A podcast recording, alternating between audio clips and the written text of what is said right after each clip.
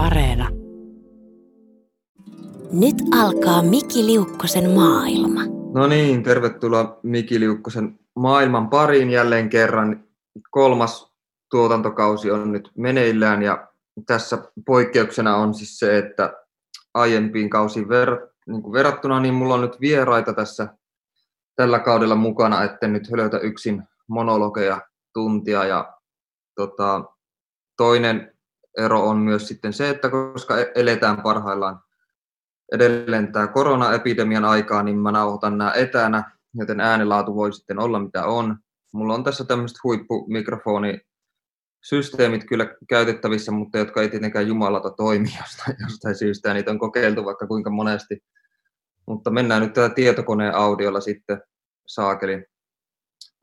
Juon juuri kahvia ja pesin äsken hampaat, joten tämä menee nyt ihan väärin, väärässä järjestyksessä, mutta ei siitä sen enempää. Mulla on tänään tota, vieraana kirjailija ja ymmärtääkseni myös kustannustoimittaja Aino Vähäpesola. Tervetuloa. Kiitos. Oletko vielä kustannustoimittaja? On, joo. Okei, okay.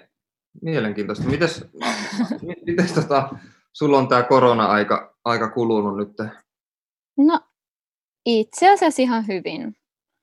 Että no. kaikkea, mitä, mitä mä teen, niin pystyy tekemään kotona.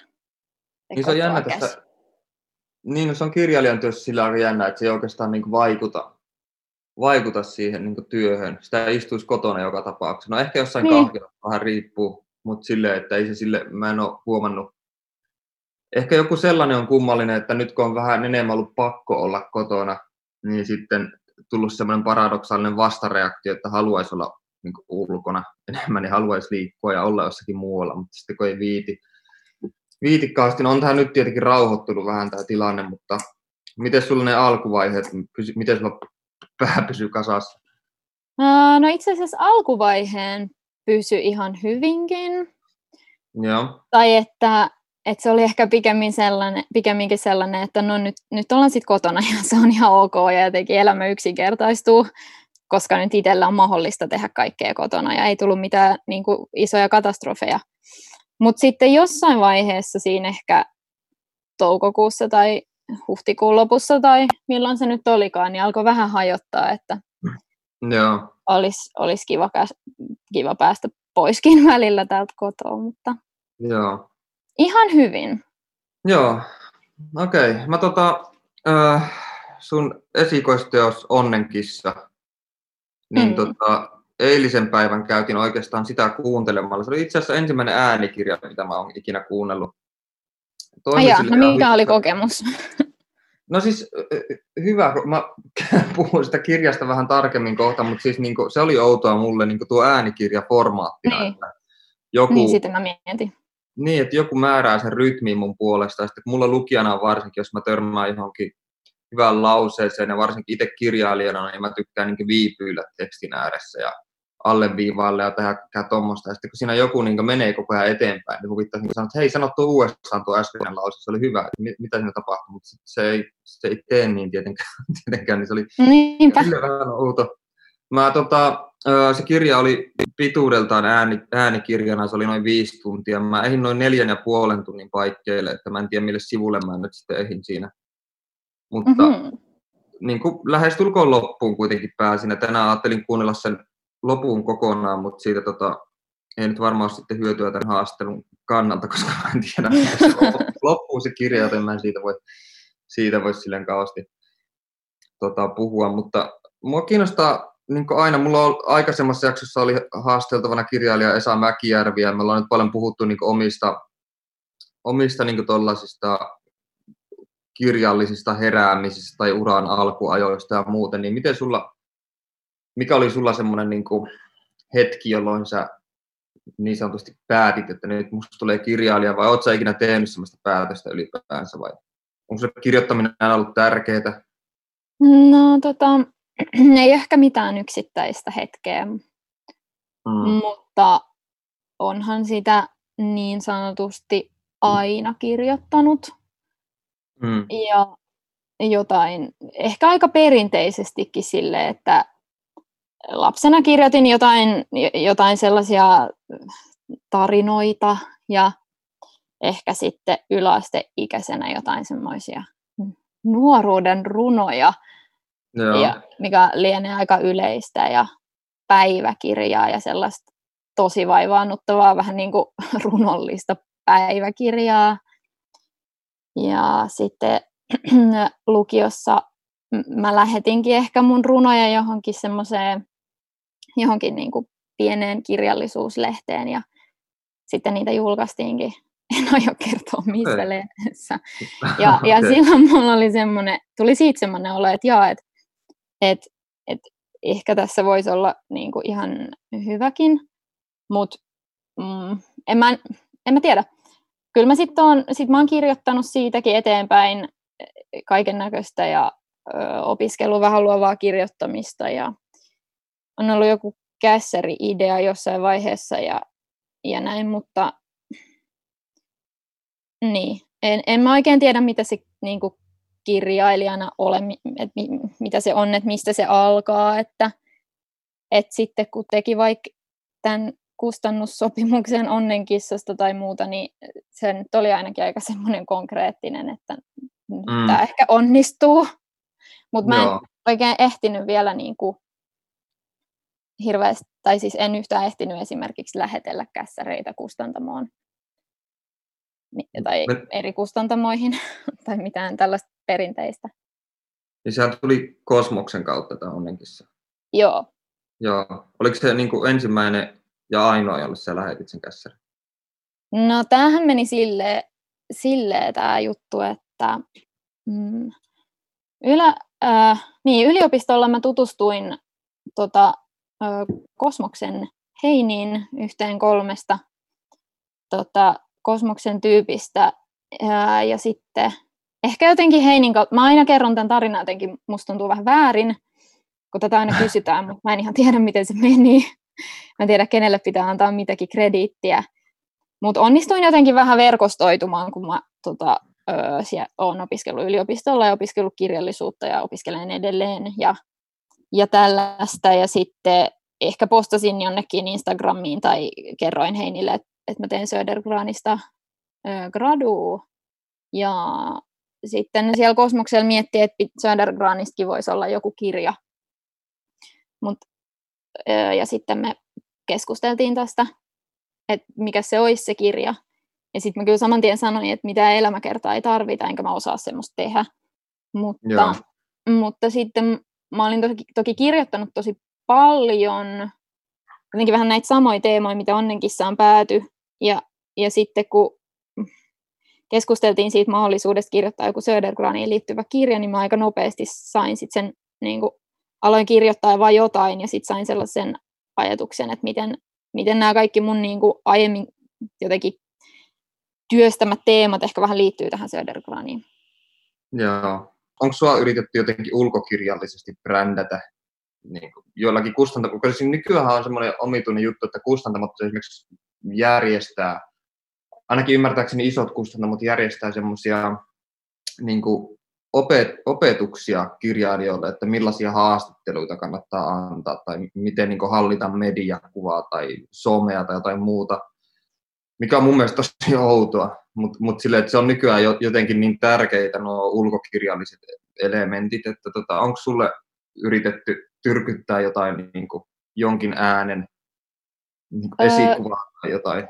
Vastaavaa? Ei, ei ole yritetty, että mm, pikemminkin sille, että mä oon saanut, saanut tehdä, tehdä niitä juttuja ja haastatteluja ja tapahtumia, jotka on tuntunut, tuntunut mulle luontevalta ja, ja ei siinä ollut silleen mitään ongelmaa, että kaikki mihin on pyydetty mukaan on ollut tosi kivoja juttuja ja, mm. ja ei, ei mulla ole yritetty niin kuin mitenkään opettaa, että mikä voisi olla mulle hyvä joku brändi, että ihan on siitä lähdetty, että, että mikä nyt on luontevaa. Ja että pikemminkin niin, että mä oon sit joskus saattanut kysyä vaikka kysyä vaik neuvoa, jos mulla on ollut joku, joku epäselvä juttu tai joku juttu on mietityttänyt.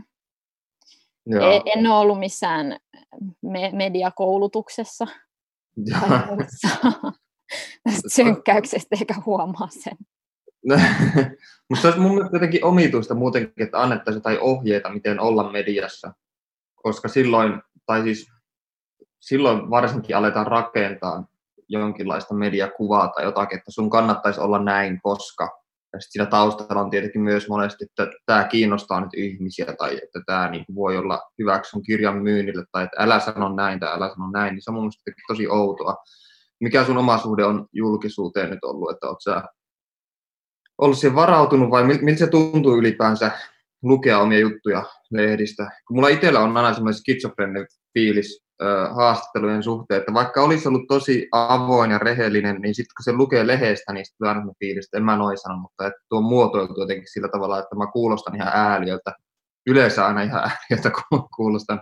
Ja tota, äh, se jotenkin aina tulee, että vaikka olisi kuinka rehellinen, niin sitten sitä on kuitenkin toinen, toinen persoona. Että on tavallaan ihan mahdotonta olla oma itsensä silloin, kun puhuu jollekin toiselle, kun se toinen suodattaa sen kuitenkin omien näkökulmien kautta. Ja tästä identiteetistä puhutaan sun kirjassa muutenkin aika paljon, mennään siihen vähän myöhemmin, mutta miten sulla on itsellä tuo, onko sun mielestä niin noloa olla julkisuudessa tai oletko sä ihan fine sen kanssa? No, no onhan se, tuntuu sille, vaikka julkisuus olisi näinkin niin kuin pientä, että on Suomessa kirjoittanut sille esikoiskirjan, joka on ehkä noussut pieneksi hitiksi, mutta ei mitään silleen sen kummempaa.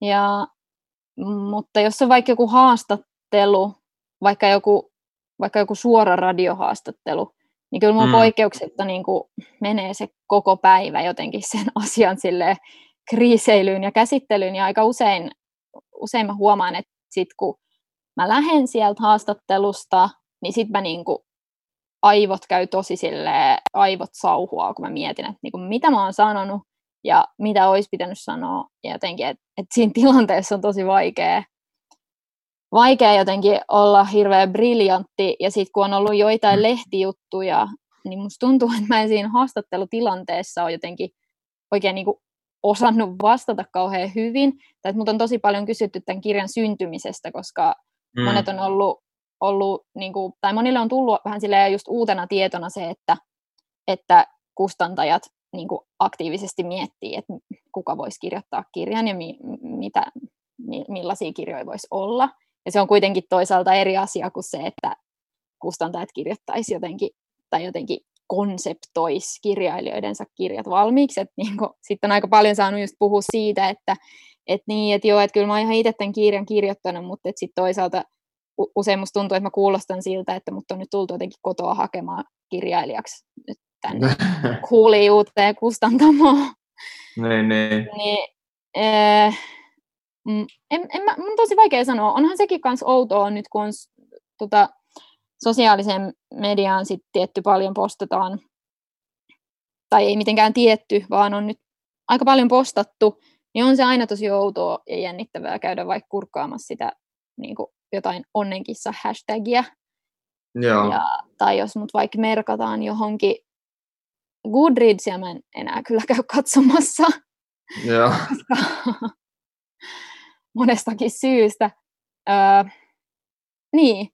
Ja sitten on kauhean suhteellista, että, että tota, jos menee vaikka johonkin kirjatapahtumaan, niin siellä nyt sitten aika monet saattaa tietää, vaikka että kuka mä oon, eikä sitä tarvitse niin paljon selittää, että kun saattaa tulla puhua siitä kirjastakin, ja se on jotenkin niin kuin ihan, ihan mukavaa, mm, mutta mutta enhän mä ole mikään silleen julkisuuden henkilö varsinaisesti, niin ihan rauhassa saa Alepassa käydä.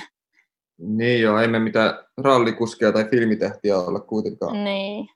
Tota, onko sulla, mit, googletat sä itseä usein? Mä itse asiassa googletin itseni nyt niin kuin, no onnenkissa tuli vuosi sitten, niin Kyllä mä taisin jossain vaiheessa vähän googlettaa, mutta mä en mennyt kyllä lukea mitään.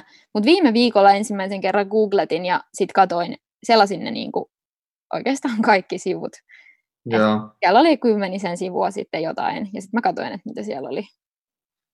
On, onko se vaikuttanut sun identiteettiin musertavasti tai jotenkin sun kirjoittamiseen? Esimerkiksi voi olla monesti sillä tavalla, että ö, jos se arvostelussa sanottiin, sanotaan, että, että kirjailijalla on taipumus ylinokkeluuteen tai johonkin tällaiseen, niin sit se on myöhemmin, kun kirjoittaa, niin tosi vaikea häätää se ajatus mielestä, vaikka sillä ei pitäisi olla mitään väliä, niin sitten tota, havahtuu yhtäkkiä siihen, että, että voi ei, että onko mä nyt ylinokkela. Ja sitten alkaa niin miellyttää tahattomasti jotain niin yhtä arvostelijaa, joka on sen oma mielipide joka tapauksessa. Että se on niin tosi vaikea pitää se oma kurssi siinä. Että mä oon itse sen takia myös muun muassa vältellyt tota itseni googlettamista myös sen takia. Mä joskus ihan ura alkuaikana tein sitä, mutta sitten se oli lähinnä semmoista vauva.fi-foorumilla tapahtunutta niin kuin mölisemistä, mikä, mikä on niin jotenkin niin kammottavaa, että mä en pystynyt siihen enää, ja mä en ole nyt vuosikausia sitä tehnyt tota, googlettamista sen suhteen, mutta tota, se ei vissiin suhun vaikuta sillä tavalla niin jotenkaan murskaavasti tommonen, vai on, onko susta kirjoitettu mitään niin törkeyksiä sinne ylipäänsä? No, mä en ole kyllä mitään, mitään kauhean törkeää ainakaan löytänyt. Että, että aika rauhassa on saanut olla. Voin kuvitella, että ehkä sulla on enemmän kommentoitu jotain ulkokirjallisia juttuja vaikka sitten kuin mulla. Että aika niin kuin kiltisti on kohdeltu. Ja sitten kirja sai niin kuin, ilokseni tosi hyvät arviot ja kaikkea tämmöistä, mutta totta kai sitten ne muutamat sellaiset kriittiset äänet on niin kuin, ikuisesti tallentunut mun mieleen, että ja et kyllä ne täytyy sitten tota, jotenkin, nyt kun tässä on myös, myös silloin tällöin jotain uutta kirjoitellut, niin täytyy tietoisesti vaimentaa. Ja että, et, niin, totta kai, totta kai se on ihan kuuluu asiaan, että kaikki ei tykkää ja näin. Ja että sitten ne on kommentoinut sitä yhtä kirjaa ja ei sitä sitten niin kuin ehkä pitäisi hirveästi miettiä, kun kirjoittaa jotain muuta.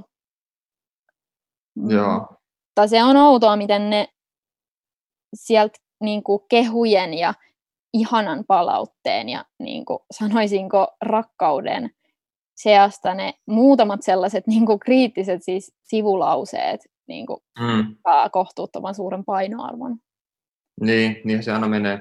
Niin. Mulla on joku kummallinen juttu tuossa, mulla on noissa ulkokirjallisissa jutuissa, kun on googlettanut itseään joskus aikoinaan, niin mulla on käynyt sellainen kummallinen ilmiö, ja mä oon törmännyt yhä useammin, että ihmisillä on jostain syystä jokin omituinen mielikuva siitä, että, että mä oon narkkari.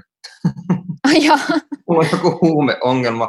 Mä en tiedä yhtään, mistä helkutista se oikein tulee, mutta mä olin joku aika sitten erään kustantamon bileissä ja siellä tuli yksi kirja-arvostelija sanomaan mulle, että, että tota, aika hyvin sä kirjoitat, vaikka sulla on selvästi niin tuo amfetamiiniongelma. Ja mä sanoin, Aa, että hänellä oli spesifiä tietoa. Niin, mä en, mä, mikä ihme amfetamiiniongelma. Se ei niin millään uskonut, vaikka mä sanoin, että en mä käytä mitään aineita. Niin se oli sille, että niin, niin, että eihän tuollaista voi kirjoittaa, jos ei käytä jotain aineita. Mä en tiedä, oliko se niin kehu, oliko se, mikä se oli, mutta se oli niin tosi outo tilanne. Mä en tiedä, mistä on lähtenyt tuo koko huhu, mutta se on niin tosi, tosi kummallinen, kummallinen juttu. Mutta toivottavasti sulle nyt ei tule vastaan, vaikka sinua aletaan pitää jonain tota, huumeongelmaisena kirjailijana. Toivotaan, Syystä. koska Joo, huumeongelmaa no. ei ole. no niin, selvitetään se nyt tässä. Tässä Joo. on sitten hyvin. Joo. Joo. Ja sitten tuosta tota, niinku live-haastattelu tilanteista. Tämä nyt ei ole sille live, että tätä voi editoida ja mu- muuten, mutta, mutta mulla on vähän samaa niissä, että, että tapahtuu semmoinen niin sanottu rappukäytävä filosofia-efekti, että kun palaa kotiin ja on jo rappukäytävässä, niin sitten tulee aina mieleen, että miten olisi sittenkin pitänyt sanoa se asia siinä, että se olisi ollut paremmin. Että kirjoittaminen on sen takia oikeastaan aika mukavaa, että sen saa rauhassa muotoilla sen oman asian ja oman niin kuin, ajatuksen niin, kuin niin parhaimpaa ja niin niin kristallisimpaan muotoon kuin mahdollista. Että musta tuntuu myös, tuntuu myös sen takia, että monet kirjailijat, ei kaikki, mutta monet, joita mä tunnen, niin ei ole sosiaalisesti kauhean niin kuin sulavia silleen puhumaan, että kun se työ on kuitenkin sitä, että se painottuu siihen yksinoloon ja lauseiden rauhallisen muodostamiseen, niin sitten se vastakohta sosiaalisissa tilanteissa, kun pitäisi puhua ja tavallaan niin improvisoida niin sanotusti sitä puhetta, niin se tuntuu jotenkin tosi hankalalta. Onko mm. sulle sosiaaliset kohtaamiset, ollaanko me muuten tavattu koskaan? Me ollaan tavattu kerran viime kesänä. Ajaa, missä? Me ollaan tavattu äh, ylioppilaslehden julkkareissa Aa. ja julkkareiden jatkoilla. Niin just joo, okei. Okay. Tämä on näitä juttuja, että mä en muista siitä mitään, mutta no, eipä siinä. Okei, oli varmaan ihan kiva, kiva tavata. Oli, oli kiva tavata, mutta tota, mä, mulla on sellainen identiteetti, että mä niinku ajattelen olevani olevani ihan, ihan taitava sosiaalisesti. Joo. Öö, ainakin itse ajattelen näin, mutta, mutta vaikka sosiaaliseen mediaan niin kuin, mä en oikein pysty sinne kirjoittamaan hirveästi mitään mistään asiasta kovinkaan usein. Just sen takia, mm. että se ominainen muoto on se, että saa niin kuin, miettiä tosi pitkään ja muotoilla ja kehitellä niitä ajatuksia. Niin siihen nähden se herättää suorastaan kauhua, että pitäisi vaikka jossain Twitterissä reagoida, Joo. reagoida johonkin asioihin ja sitten niin pelottaa se, että, että eihän sitä ehdi yhtään miettiä ja niin kuin näkemys ehtii muuttua ja eihän mä tiedä tästä mitään, että niin et, et, et, et, et se tuntuu välillä aika vaikealta, enkä mä sitten niin olekaan hirveän aktiivinen missään somessa, paitsi että saatan postata jotain, jotain jotain niin kuin, turhaa ja en kirjoita sinne hirveästi mitään. Jotain. No joo, mulla on vähän tuo sama. Mulla välillä hämmentää sellaista, tota, jos nyt vaikka Instagramista puhutaan, joka on varmaan nyt yksi suosituimpia tällä hetkellä, niin jos siitä puhutaan, niin että siellä on niin kuin paljon ihmisiä, jotka, jotka niin kuin avautuu oikein kunnolla siellä niin kuin asioista ja kaikista ongelmista. Ja se on mun mielestä aina ollut jotenkin tosi outoa. Olen pari kertaa itse tehnyt sitä, mutta en mitenkään avautumalla avautunut, mutta silleen niin kertonut vähän jotain. Mutta sitten sen jälkeen tulee sellainen fiilis, että mitä, ketä tämä kiinnostaa oikeastaan niin yhtään varsinkin jos se liittyy jotenkin kirjoittamiseen, että, että onpa tämä hirveätä ja raskasta, niin sitten mä aina mietin, että mitä se niin hakee takaa ja mikä pointti tällä oikein on. Että yleensä sitä on vaan helpompi kuotata jotakin Sokratesta sinne jonkun alle jättää se semmoisesti niin hämäräksi etä, etäistä yleväksi. Niin, että se on jotenkin paljon parempi. Tai sitten ei laittaa yksinkertaisesti mitään, mutta sille niin kuin, se on vaan jotenkin semmoinen kummallinen, kummallinen, no siinäkin on semmoinen skitsofrenen juttu vähän niin kuin tuon mediakuvan kanssa, että, että se on semmoinen niin kuin, vähän semmoinen teeskentelyareena, että myös siinäkin, että on siellä niin tosi rehellinen, että tältä mä näytän krapulassa ja tämmöinen mä oon ilman meikkiä, kattokaa kuinka kauhea mä oon, niin siinä on aina semmoinen elementti, että, että kattokaa kuinka rehellinen mä oon, ja sitten silloin se tavallaan on myös oikeastaan vähän niin semmoista niin esittämistä, tai että semmoista niin. niin kehujen tai sen toivo, että ihminen sanoo, että ihan että noin rehellinen, jolloin se oikeastaan on esittämistä myös silloin. Aivan, ja siellä on semmoinen niin kuin, joku realistisuuden performanssi, että aika usein ne niin kuin meikittömätkin kuvat ja silmäpussikuvat on aika silleen, aika niin kuin kesyjä tai hyvän näköisiä tai silleen, että, että mm. et, et ei se ole se niin kuin aivan, aivan niin kuin jotenkin filtteröimätön kuitenkaan. Ja sitten mä huomaan, että mä kyllä ihan sillä tykkään Instagramista ja mä niin kuin seuraan siellä paljon asioita ja, ja nyt se on ihan fine ja se on mukavaa ja mä saan sieltä paljon tietoa ja mä saatan vaikka jutella siellä joidenkin ihmisten kanssa sit enemmän niin kuin vaikka semmoisilla niillä viesteillä, mutta mä huomaan, että joskus kun mä oon postannut jotain, niin mulla on saattanut mennä aivan kohtuuton aika jonkun niin kuin yhden silleen lyhyen kuvatekstin muotoiluun, jos mulla on ollut siinä joku Joo. asia. Vaikka, vaikka se nyt ei olisi mikään hirveän syvällinen tai mikään niin kuin semmoinen avautuminen, vaikka vaan pari virkettä jostain, jostain jutusta niin sitten mä oon todennut, että ei, ei, siinä ei ole kyllä niin, kuin niin hirveästi järkeä, järkeä käyttää siihen sit niin paljon aikaa, ja sillä, että ei ketään kiinnosta se, että, että mitä mä sinne laitan. Ja että sit itseä vaan jotenkin siitä saa kehitettyä sellaisen niin kuin aika ison projektin jollekin päivälle sitten. Luulet, että sillä on jotain tekemistä sen kanssa, että sä oot kirjoittaja, että sä haluat, että ne niin. lauseet on mahdollisimman hyviä. Niin mä en oikein Onko tiedä. Mä en Näin. oikein tiedä. Et, et ei mulla ole ehkä semmoista painetta, että lauseiden tarvitsisi olla hyviä, koska mä oon kirjailija, mutta jotenkin, että et kyllä mä sinne johonkin storeihin saatan kirjoittaa jotain vähän tyhjänpäiväistä ja huonosti muotoiltua ja tälleen, mutta et joku siinä on, että et ei niin tee hirveästi mieli postata jotain niin turhaa ehkä, mutta, mutta e, en mä niin välttämättä pidä muiden vastaavia postauksia mitenkään turhina, vaan ihan silleen mielelläni niitä siellä scrollaan, mutta, mutta ehkä niin, kaikkeen on... ei tarvii olla aktiivisia kaikkialla. Niin, niin. Ja onhan se myös aika, aika kuluttavaa myös jossain mielessä, varsinkin jos on niin työ, työ menossa parhaillaan, kirjoittaa kirjaa, niin oikeastaan tuntuu, että kaikki pienimmätkin jutut häiritsee ihan suunnattomasti. Mutta tota, joo, onko sulla paljon siellä, jos pysyy vielä tässä some, somemaailmassa, maailmassa. Musta on ihan kiva keskustella kirjailijoiden kanssa välillä muustakin kuin kirjoittamista tai siitä, kun ei saanut taaskaan jotain apurahaa tai jotain muuta. Niin onko sulla sillä somessa jotain semmoisia hulluja seuraajia, jotka niin laittaa koko ajan viestejä ja vainoa sua eikä jätä sua rauhaa? Öö, ei mua kyllä vainota. Hmm. Ei, ei, ei mitään ehkä kummempaa. On mulla toki paljon sellaisia niin kuin Instagram-tuttuja, joita mä en ole vaikka tavannut niin kuin live-elämässä, mutta ei mua vainota. Okei. Okay. Vainotaanko vaan? No siellä on muutama semmoinen, niin kuin, jotka laittaa sille heti aamulla seitsemältä joku yhdeksän viestiä tai jotain muuta sellaista. Ja sitten jos niihin ei reagoi, niin sitten ne suuttuu ja sanoo, että, että miksi sä oot kusipää. Ja se on niin jotenkin tosi outoa, että, että niin kuin vaaditaan jotain niin reagointia koko ajan. Se on, niin kuin, se on tosi, tosi kummallista ja rasittavaa tommoinen, mutta, hmm. mutta tota, ne aina voi blogata tietenkin. Tämä on Miki Liukkosen maailma. Jos nyt mennään kuitenkin tähän kirjaan, niin ensinnäkin niin, äh, mun yleisvaikutelma kirjasta oli se, että se oli niin kuin esikoiskirjaksi, niin näin voi sanoa, niin kuitenkin niin esikoiskirjaksi hirveän eheä ja hyvin rakennettu ja aika vapaa kaikenlaista rosoista, mikä on mun mielestä aika ihailtavaa siinä mielessä, että mulle aina, mulla on aina sellainen mielikuva, että esikoiskirja, varsinkin oma esikoiskirja esimerkiksi oli sellaista niin kirjoittamisen opettelua melkeinpä. Että ei mulla ollut mitään hajua siitä, että miten joku romaani kirjoitetaan.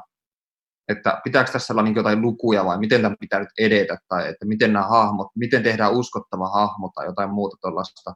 Sullahan tietenkin se muoto on autofiktiivinen siinä kuitenkin. Miksi sä, miksi sä muuten päädyit tähän autofiktio-genreen? Sehän on nyt tosi in muutenkin, että vaikuttiko se siihen mm. jotenkin, vai olette, niin kuin, sä et varmaan tuollaista nyt miettinyt, että mä teen nyt jotain, mikä on muodikasta, vaan se tuli luonnostaan enemmänkin. Mä veikkaisin. Äh, joo, en mä miettinyt, että nyt mä teen jotain, mikä on muodikasta, että mä itse asiassa tuossa pari viikkoa sitten siivosin tota, täällä kotona mun jotain vanhoja vihkoja ja päiväkirjoja vähän niin kuin kurkkasi, että mit, niin kuin mitä siellä on. Ja, ja siis mulla nyt vasta valkeni, että niin kuin, niin no useinhan sanotaan sitä, että, että esikoista kirjoittaa koko elämän. Ja mm. mä löysin sellaisen oikeastaan jo vähän unohtuneen kässärin, jossa oli tosi paljon just tätä, niin kuin, ei nyt suoraan onnenkissan tekstiä, mutta näitä niin kuin, tosi samanlaisia aiheita ja teemoja joista mä olin kirjoittanut semmoisen niin paljon fiktiivisemmän kässärin, missä oli joku kolme henkilöhahmoa ja, ja niin kuin näin. Ja sitten Eikö jotenkin... puhuttu siinä kirjassa myös jotain, että sä oot kirjoittanut niin, jonkun joo, jo, joo. joo, itse asiassa kyllä. Se, se oli vähän tähän suuntaan jo. Ja, ja sitten mä olin ehtinyt jossain vaiheessa unohtaa sen niin kuin olemassaolo, ja sitten mä selailin sitä, ja, ja siellä ne jutut niin kuin oli, ja siinä mä olin käsitellyt sellaisia ehkä niin kuin, no, esikoiselle tyypillisiä jotain oman elämän semmoisia niin kuin ehkä kipukohtia tai jotain vallitsevia teemoja. Ja sitten kun tuli tämä tämä ehdotus tästä Södergran-kirjasta, jota mä sitten en ryhtynyt kirjoittaa, mutta sitten mä ehdotin kustantajalle, kun niin kuin tosiaan tätä tällaista kirjaa, missä, missä on ehkä vähän tämmöinen essemäinenkin tyyli, Ehkä mm. vähän joku tämmöinen lajihybridi. Ja sitten musta tuntui jotenkin ehkä rehellisemmältä käsitellä niitä niin suoraan niin kuin itseen liittyviä asioita tolle jonkun niin kuin autofiktiivisen tai esseeminen kautta. Että tässä tapauksessa se niin kuin romaanikässäri tuntui ehkä vähän semmoiselta jotenkin, jotenkin poseeraamiselta tai turhalta häivyttämiseltä. Joskushan se, tai niin kuin etäännyttämiseltä.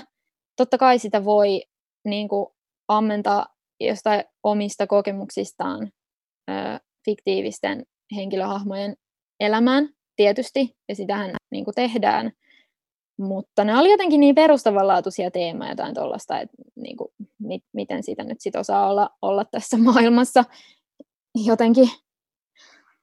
Äh, en mä muista, mikä se alkuperäinen kysymys oli, mutta, mutta tota, se oli se joku autofiktio-juttu. Mutta sitten niin. autofiktio taas, olenhan kirjallisuuden opiskelija, niin se käsite on vähän sellainen, että, että pitäisi aina määritellä erikseen joka teoksen kohdalla, että mitä se autofiktiivisyys nyt sitten niinku on. Ja mun mielestä se liittyy ainakin mulla eniten siihen tekstin niinku syntyhetkeen.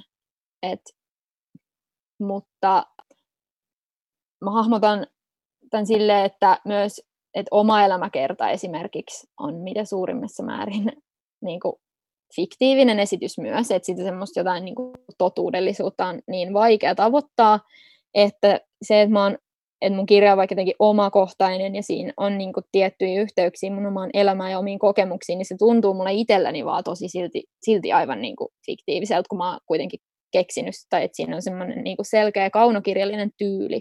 Mä oon keksinyt niin, kuin niin paljon juttuja. Mm. Niin mä en ehkä hirveästi edes ajattele sitä enää sille niin autofiktiivisena, vaikka se sitä onkin. Mutta niin se ei tuo... ole mulle mitenkään itsestäänselvää, itsestäänselvää kirjoittaa tuollaista niin omakohtaista tyyliä. Että et on niin kuin paljon muita ideoita, jotka on sit aivan jotain muuta. Mutta sitten mä en halunnut ehkä myöskään, tai mulla on nyt, nyt tällainen jotenkin rehvakas esikoiskirjailijan ajatus, että, että mä en halua päätyä sellaiseksi kirjailijaksi esimerkiksi, joka niin kuin aina käsittelee niitä samoja juttuja. Niin sitten mä ajattelin, että että mitäs jos mä nyt vaan, niin kuin, vaan nyt tähän esikoiseen sille läväytän nämä kaikki jutut. Toki varmaan sit, niin kuin aina riittäisi omista asioista kirjoitettavaa sitten, kun elämä taas muuttuu ja tulee uusia ongelmia ja uusia ilonaiheita. Mm. Mutta nyt mulla on semmoinen olo, että ei tarvii ainakaan niin kuin ihan heti näitä omia, omista jutuista ammentaa välttämättä. Niin no tuo vähän sivua oikeastaan, mitä mulla on täällä lapulla on ylhäällä kysymys on, että onko, onko sun mielestä ylipäänsä mahdollista muodostaa ihmistä tai selkeää kokonaiskuvaa tai autenttista kuvaa vai on, on, pystyykö ihminen muodostamaan sun mielestä edes itse itselleen sellaista vai kehitteleekö sitä itsestä koko ajan jonkinlaista tarinaa ja näkee itsensä niin kuin tietyn, tietyn narratiivin tai jonkun tarinan päähenkilönä ja sitten esimerkiksi jos miettii vaikka, että joku päiväkirjan kirjoittaminen, mistä myös puhutaan tuossa sun romaanissa, niin tota, siinäkin vetää tietynlaista showta tai ki- kirjoittaa tietyt jutut ylös jonkin tietyn efektin aikaansaamiseksi, vaikka se tapahtuisikin se päiväkirjan kirjoittaminen ihan niin itselle ja omissa oloissa, niin siinä on kuitenkin semmoinen aina semmoinen omituinen niin poseeraamisen halu. Ja jos miettii vaikka jotain historiaa, ihan niin jos menee sinne asti, niin sitten kuinka paljon johonkin historiallisiin faktoihin voi luottaa, koska ne on kuitenkin ihmisten kirjoittamia ja sitten muisti on oikukas ja ihmiset kokee asiat eri tavalla ja sitten kun monet eri ihmiset kirjoittaa sama, samoista aikakausista esimerkiksi, ne voi olla aivan poikkeavia tai aivan ristiriitaisia nämä faktat. Että on tosi hankala niin sanoa, että mikä on enää totta ja mikä ei. Että onko sun mielestä ylipäänsä mahdollista saada minkä, koskaan minkäänlaista niin selkeää kokonaiskuvaa vai ollaanko me kaikki ihan feikkejä koko ajan? ollaan me feikkejä, mutta toisaalta niin sellaista jotain aitoutta ja lopullista kuvaa on niin mahdoton saavuttaa, että se feikkiyskin on sitten silleen, että ehkä se on vaan aitoa, että me ollaan tällaisia jotenkin hajanaisia ja riekaleisia ja jonain päivänä jonkinlaisia ja toisen päivän toisenlaisia. Et se on ehkä, voi olla ihan vapauttavakin ajatus. Niin, ja mun mielestä on aina ollut se se jotenkin olennaisinta tai kiinnostavinta ihmissä nimenomaan se, mikä jää hämärään tai mikä jää sanomatta. Että sieltä tavallaan löytyy ne, se ydin tai ne, ne jotkut muut. Että tavallaan tuossa Södergranissahan on myös se, että kun ö, siinä oli, että Södergran ei halunnut, että hänestä niin kirjoitetaan mitään tai että tiedetään mitään, poltti itseään koskevia kirjoituksia ja muuta tuommoista, mutta sitten sä silti haluaisit kirjoittaa Södergranista, niin kiinnostiko sua nimenomaan se kontrasti siinä, että että kun se on mahdotonta tietää kuitenkaan tästä ihmistä oikein mitään, ja sitten se on niin sun tulkinta, että se vähän niin kuin meet niin kuolleen ihmisen, öö, vasten kuolleen ihmisen tahtoa, niin alat niin tutkia sen elämää. Oliko siinä, mikä, mikä siinä oli niin taustalla ajatuksena? Ja miksi juuri mm. Södergran muuten näin neljäntenä toista kysymyksenä perään? No siinä oli se vähän niin kuin just se vitsi tässä kirjan näkökulmassa, että, että on se asetelma, että ehkä nyt vähän kir- kirjoitetaan jostain kuolleesta runoilijasta ja sen tuotannosta ja urasta, mutta oikeasti mm. tämä kirja vaan, kirjassa ke, niin kuin kerrotaan siitä vaan niin kuin itsestä, vaan vähän peilataan Joo. sen Södergranin avulla tätä niin kuin minä kertojaa tai esse minä, hän nyt hän niin kuin näiden runojen, runojen avulla puhu itsestään ja omista mm. jutuistaan, että se, se Södergran on siinä sellainen, sellainen joku niin kuin sivuhahmo, johon suhtaudutaan suopeasti ja tälleen. Öö, niin, vaikea sanoa, se on jotenkin, miksi Södergran, en tiedä, on joskus, olen niin kuin teininä lukenut Södergrania, muistaakseni. Joo. Ja Joo. niin kuin olen lukenut muitakin, muitakin juttuja. Ja sitten se, sit se tosiaan ihan tosielämässäkin valikoitu mun gradun aiheeksi. E, en muista tarkalleen, että miten, mutta et mä olin niinku lukenut aika paljon Södergran ja sitten mä niinku sillä, sillä, hetkellä, se oli jotenkin muistissa, niin mä ajattelin, että mä teen tää, tästä, jolla on aika lyhyt tuotanto ja mä oon jo lukenut nämä niinku kaikki, kaikki, kaikki runot monta kertaa. Ja e, mm, on siinä ehkä vähän myös sellainen pikku niin shout-out-ulottuvuus, että siis Södergranhan on saanut paljon huomiota ja edenkin tälle kuolemansa jälkeen ja niin kuin arvostusta ja, ja kaikenlaista. Se nyt oli ehkä mm. yksi, yksi aihe sitten tässä. Niin ja onhan Södergranilla sitten, siinä on se feministinen aspekti, mitä sä sivuat niin. siinä ja tuot sen siihen omaan elämään. Että Södergran on myös omia lempirunoilijoita, niin kuin Uuno Kailaan ohella, mutta esimerkiksi jos mä kuvittelisin, että mä kirjoittaisin jonkun autofiktiivisen tai jonkun sen tyyppisen romaanin, jossa mä jotenkin niin identifioisin itseä Uuno Kailaaseen, niin mulla se ei onnistuisi, koska mulla ei ole semmoista niin kuin, no mulla ei ole skitsofreniaa tietääkseni ainakaan, niin mä en pysty sitä kautta lähestyä sitä asiaa, mutta, mutta oliko, se, oliko se sulle sitten tavallaan myös se yksi lähtökohta siihen valita se Södergran, paitsi sen takia, että sä pidit sen runoista, niin sitten myös se, että sillä oli tämä niin kuin, vahva feministinen niin kuin, Joo, musta se, musta se on kyllä itsessään niin kuin ihan huomattavaa, että, että kun niistä voi lukea semmoisia feministisiä niin kuin, sävyjä, niin että ne tuntuu mm. edelleen tosi ajankohtaiselta. Ehkä nyt sitten jotenkin ikiaikaisilta tai universaaleilta niin ongelmilta, että, että miten sitä voisi sitten vaan jotenkin olla oma itsensä vapaana näistä jostain yhteiskunnan normeista, tässä tapauksessa esimerkiksi niin kuin sukupuoleen liittyvistä. Joo.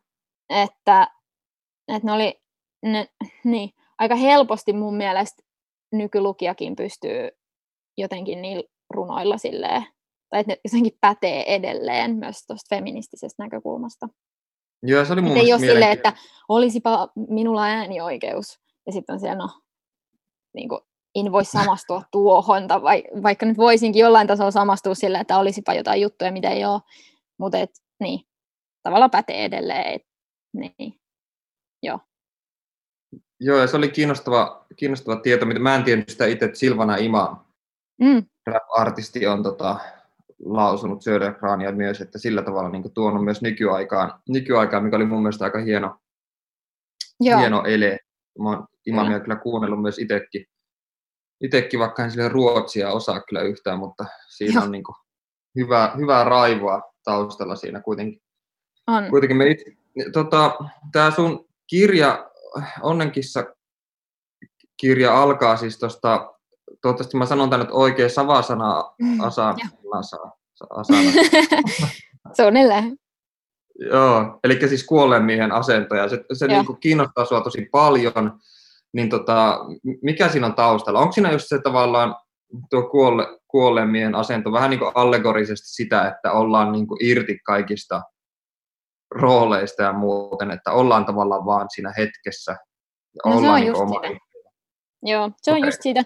Ja nyt mulle tuli mieleen toi ö, meidän äskeinen juttu siitä, että, että sä sanoit jotain ehkä sen suuntaista, että, että se mikä jää jotenkin sanomatta ja sille piiloon, niin on, voi olla ihmisestä tosi olennaista.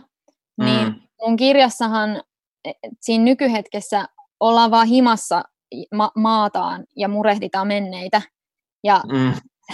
ja tota, ja joitain tämä asetelma on ehkä vähän raivostuttanutkin, että on sanottu, että menisi vaikka baariin siitä murehtimasta. Ihan Eikö hyvä siinä neuvo. joku semmoinen, että passi, passiivisuuden kautta niin saavutetaan niin. vallankumous ja muut? Että oli... No siinä oli sellainen, että, eh, joo, että vähän, joo, vähän väsymystä siihen niin kuin barrikaadeihin ja kaikkeen siihen niin kuin e-, erilaisiin poseeraamisen muotoihin, joilla aina sit yritetään saavuttaa jotain, niin sitten sellainen ja noin vastavoimana tuollainen passiivisuus, että vaan jotenkin luopuu kaikesta. Ja mm-hmm. äh, niin, niin, niin sitten se, että ollaan himassa ja vaan maataan ja näennäisesti ei niin kuin olla se oma persoona tai joku se, joka on muiden ihmisten kanssa, että onko se sitten ratkaisevaa, että, että olenko minä se, joka minä olen muiden ihmisten kanssa vai se, joka olen, kun olen yksin ja kaikki noi, että niin kuin, voiko kaiken vaan tyhjentää jossain yhdessä hetkessä jotenkin kehosta kaikki kokemukset tuollaisen jonkun niin kuin rentoutumisen avulla, niin se, se jotenkin kiinnosti. Ja, Joo. Mm, en mä oikein muista, että mistä se tuli. Toi syntyi, toi alku niin kuin ihan ensimmäisenä tekstinä tosi nopeasti. Enkä mä mitenkään ajatellut, että, että kirjoitanpa joogasta. Et Joo. Itseäänikin jotenkin kuulostaa aika raivostuttavalta idealta, mutta sitten, sitten se, se nyt vaan jotenkin sit sisältyi siihen ja se oli musta, se on niin kuin kulkee läpi ton kirjan toi niin kuin motiivi siitä, että, että jotenkin yrit, yrittää sille rentoutua pois niistä jostain annetuista malleista ja asennoista ja rooleista.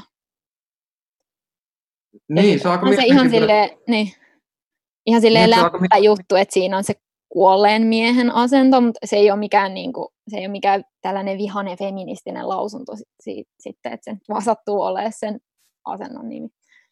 Se voisi olla ehkä kuolleen ihmisen asento myös. Niin, niin. Se, se on mielenkiintoinen, kun sen ajattelee, niin kuin, jos sitä ajattelee kirjaa lukematta, jos joku kysyisi, mistä sä kirjoitat ja sanoisit, että se on niin omasta elämästä ja Södergranista ja joogasta, niin sit se tuntuu niin jotenkin, että, että miten ne voi onnistua mm. menemään limittäin nämä, nämä teemat. Mutta miten tuo, tuo jooga oikeastaan kulkee tuossa aika, aika niin kuin sulavasti ja jotenkin tuntuu tosi perustellulta myös tuossa. Miten sulla itsellä, mikä sun oma suhde on joogaa? Joogaat sä päivittäin, miten sä näet sen, näet sen niin tärkeänä sun elämässä vai? No mä voin kohta vastaa, että, että mun elämässä, mutta tuossa kirjassa, kun Södergranin runoissa on myös semmoista ruumiillisuutta, niin sit se mm. ehkä sen takia tuntui niin luontevalta, vähän niin kuin nyky, nykypäivän, ei nyt vastineelta, mutta silleen, että, että kun puhuu tolleen joogasta, mitä mä puhun, tai niistä niin kuin kehollisista tuntemuksista, niin ehkä se on sitten vaikka tämän ajan Södergran lukijan tollainen tapa käsitellä omaa ruumiillisuutta, joku tuommoinen niin vähän jostain lainattu joogafilosofia, että Södergrankin lainaa kaiken näköistä filosofiaa, mutta mun suhde joogaan on sellainen, että no nyt että tota, korona-aikaan eipä ole tullut käytyä niin kuin missään tunneilla, mutta kyllä mä joogaan kotona silloin tällöin. Sekin kuulostaa, miksi, miksi tämä kuulostaa niin jotenkin douchilta, että mä sanon, että mä joogaan kotona? Mut, en mä tiedä, mutta... siis mä oon itse yrittänyt niin. joogata kotona, jotenkin YouTube-videoiden avulla. Joo. Se on helkutin hankalaa, kun ne, ne aina sanoo, että niin kuin, siinä on se hengittäminen. Niin, inhale, hengitä, niin, ja sitten musta aina tuntuu, että ei saatana, kun mä en niin pääse tuohon samaan rytmiin, ja se on semmoista hirveätä koitosta koko ajan. Se on tosi vaikeaa, mutta ehkä se, että kun mä, hmm. mä oon kuitenkin vuosikausia käynyt siellä joogassa, niin sitten se helpottaa, kun voi tehdä sitä sille itsenäisesti ilman mitään videoa, jonka rytmistä täytyisi pysyä, että sitten voi ihan oikeasti vaan hengitellä ja mennä oman hengityksen mukana, mihin si, niin kuin vaikka Astanga joogassa, kaiken ja muussakin joogassa se on nyt sellainen, että kun istuu aika paljon, niin sit mä käyn kävelyllä ja joogaan, niin sitten pysyy joku sille keho vähän kunnossa. Niin, Ei se niin. ehkä mitään sen kummempaa. Joo. Tai on se nyt sen kummempaa, että se on myös mun mielelle kyllä selvästi tosi hyvää tekevää ja näin. Joo, joo. Tota, mm, Joo, tuo on aika mielenkiintoista. Onko tuo jooga ollut sinulle nyt erityisen tärkeä tällä niin henkisen hyvinvoinnin kannalta niin korona-aikana? Onko se auttanut? Olettaisin, että joo. On se auttanut, mutta en mä kyllä joogannut ihan hirveän paljon. Olisi ehkä okay. auttanut enemmän, jos olisi joogannut enemmän. Joo. joo. Et nyt se on Mikä ehkä just tämä, että mä oon sit käynyt vaan tosi paljon kävelyllä. Nyt kun pitää olla kotona niin sit, tai jossain lenkillä. Et nyt sit haluaa mennä ulos, kun ei saa mennä paikkoihin. Niin, se on se, joku, se on se joku meemikin siitä, että aika ennen koronaa ja ihmiset tuijottaa kännykkää ja sitten korona-aikaa, niin kaikki on lenkillä ulkona ja muuta. Se on, siinä on, Kaikki on luontopollut aivan täynnä ihmisiä. Joo, joo niinpä. Öö, mi, miten tämä kirjan nimi, tai Onnenkissa, öö, miten tämä niinku kissa tähän limittyy? Et siinähän on paljon puhutaan tuosta Totti-kissasta, jos mä oikein muistan. Olihan se Totti. Joo, Joo. Mi, miksi se tuli tässä? Siis kissathan on myös tavallaan, mä näin siinä heti semmoisen jälleen kerran allegorisen merkityksen myös siitä, että kissat mielletään monesti vähän semmoisiksi mystisiksi eläimiksi ja semmoisiksi, niin kuin, että niistä ei paljon tiedä. Paitsi ne aina välillä sitten tietenkin yökkäilee kaiken ulos karvapalloina kaikkien käsiteltäväksi, mutta silleen, niin kuin, oliko siinä joku tollainen tausta-ajatus vai onko se vaan niin kuin, hyvä No siinä- nimi? jotain? No siinä, kiss, siinä onnenkissassa ja kissassa ylipäätään on montakin mahdollista juttua. Et ensinnäkin se onnenkissa on Södergranin yksi runo, Mm, onnenkissa nimeltään. Ja sitten se sit jossain vaiheessa ollaan silleen, niin, no joo, ja sitten kissa on ehkä, mä ajattelen, että semmoinen vähän vä- välinpitämätön tyyppi, ja niin kuin aina puhutaan, että kissat on semmoisia itsenäisiä ja ei halua kauheasti miellyttää ja jotenkin aika riippumattomia. Ei toki kaikki Mhm. kissat, mutta mut se on ehkä tämmöinen joku kissaklisee. Niin se on aika päinvastainen kuin mikä tuolla minä kertojalla, että sehän yrittää niin kuin kovasti ehkä sit päästä lähemmäs sellaista niin kuin jotenkin kissamaista olotilaa, ettei olisi jotenkin aivan ulkopuolisen maailman määrittelemä ihminen. Ja sitten sit se on ihan se on hyvä sana kirjan nimeksi onnenkissa. Ja Mm. se runo on kiva ja, ja se on jotenkin sellainen, öh, se voi tulkita sellaisena jotenkin niin kuin ihan jotenkin positiivisena sellaisena, sellaisena suhtautumisena niin kuin toiveikkuutena, vaikka siinäkin runossa halutessaan voi nähdä tai kuulla jotain semmoista, semmoista niin kuin rap, rappiotakin, mutta Öö, se oli mun mielestä myös jotenkin hauska fakta, että, se Söder, että sillä Södergranilla ja sen äidillä on ollut niin paljon niitä kissoja. Ja sitten ne on tykännyt tosi paljon ja puhunut niiden niin kuin, kuulumisista niiden Joo. tuttaville ja muuta. Ja ö, kirjalle mietittiin tosi paljon kaikenlaisia nimiä. Ja ehkä e, siis ihan ensimmäisten joukossa ehdotettiin Jonnen kissaa ja sitten naurettiin, että ei, että kuulostaa jotenkin huonolta, että ei. Sitten, sitten ehdotettiin niin kuin hirveästi kaikkea muuta ja vaan palattiin sit, sitten, että taas, että no mitä se olisi se onnenkissa. Ja sitten se alkoikin tuntua hyvältä, hyvältä Joo. tota, nimeltä. Joo. Ku- Kuuntelette parhaillaan siis Miki Liukkosen maailma-ohjelmaa kolmatta tuotantokautta, jossa mulla on nyt poikkeuksellisesti vieraita haastateltavana ja tällä kertaa mulla on mukana kirjailija Aino Vähäpesola. Ollaan puhuttu tota, Ainon onnenkissa esikoisteoksesta ja noin 70 prosenttia ajasta myös somesta ja kaikista ulkokirjallisista aspekteista. Mutta tota, palatakseni tuohon kirjan nimeen, niin se, mun, mun mielestä se on hy, hyvä nimi. Se ei ollut semmoinen, että se antaisi mitään selkeää mielikuvaa, että millainen kirja tässä nyt on niin kyseessä. Et ei tullut esimerkiksi semmoista mieleen, että se olisi joku niin kuin, öö, neulomisen opettelukirja tai joku sellainen, mikä, mikä voisi tulla helposti mieleen, kun se on jotenkin aika pehmeä nimi. Mulle, mulle niin kirjan nimen keksiminen on itselle ainakin äärimmäisen vaikeaa. Ja silloin kun sen keksii, niin musta tuntuu, että se kirja myös saa jonkinlaisen muodon. Se on vähän niin kuin kun laittaa tauluun raamit, niin se jotenkin niin on sitten kokonainen. Että mulla on nyt tällä hetkellä kirja meneillään, joka on niin kuin tosi pitkällä, mutta mä en vaan niin kuin jumalauta millään keksi nimeä sille. Että se on nyt, se, siis työn nimenä on jotain vain. Siis niin kuin sen maailman laiskin, laiskin nimi siihen, mutta tietenkään se ei päädy siihen, mutta se ärsyttää mua vähän suunnattomasti, että mä en keksi siihen nimeä ja mä yritän koko ajan niin kuin vääntää siihen jonkinlaista hienoa nimeä. Mutta onko sulla itsellä nyt niin asiasta kolmanteni työn alla jotain seuraavaa kirjallista projektia vai oletko ihan No. kustannustoimittajaistunut tässä välissä? Öö, tota, mulla on pari sellaista niin kuin pienempää, pienempää kirjoitusprojektia, mutta kyllä mä joskus jonkun tokan kirjankin julkaisen. Mut, Joo. kaikenlaisia, paljon, paljon on kaikenlaisia niin idiksiä, tai en tiedä mikä on paljon, mutta et idiksiä on. Ja täytyy tässä nyt vähän, vähän jotenkin kypsytellä. Joo. Mutta kyllä mä niin myös, äh, tämäkin ehkä liittyy johonkin semmoiseen vähän vanhanaikaiseen taiteilijamyyttiin, että ei voi olla kustannustoimittaja ja kirjailija samaan aikaan, vaikka mun mielestä ainoa este sille on ehkä tämmöiset niin ajankäytön realiteetit, Mm. että, että tota, siinä on kuitenkin periaatteessa kaksi, kaksi tota, sellaista työtä, joista olisi ihan täys, joita voi ihan täyspäiväisesti tietysti tehdä ja ylikin, mutta, mutta kir- mä myös kirjoitan niin kuin, ihan mielelläni sille vapaa-ajalla tai niin kuin semmoisena vapaa-ajan suorastaan palauttavana aktiviteettina ihan nyt tämä kuulostaa siltä, että, että kirjoittaisi jotain hirveät sellaista niin kuin, jotenkin ei kauhean laadukasta kamaa, mutta silleen, että, että tota, jotain tilitystä. Mutta mm, katsotaan. Joo. Onko sulla, miten sulla tuo niin kuin kustannustoimittajan rooli, onko se vaikuttanut sun suhtautumiseen kirjoittamiseen ylipäänsä, vai on, onko, sitä vai, onko se vaikeaa sun mielestä? Koska mä itse saan välillä kollegoilta kässäreitä kommentoitavaksi, ja musta tuntuu, että mä oon tosi surkea kommentoimaan, kun siinä on aina semmoinen aspekti, että näin mä tämän tekisin.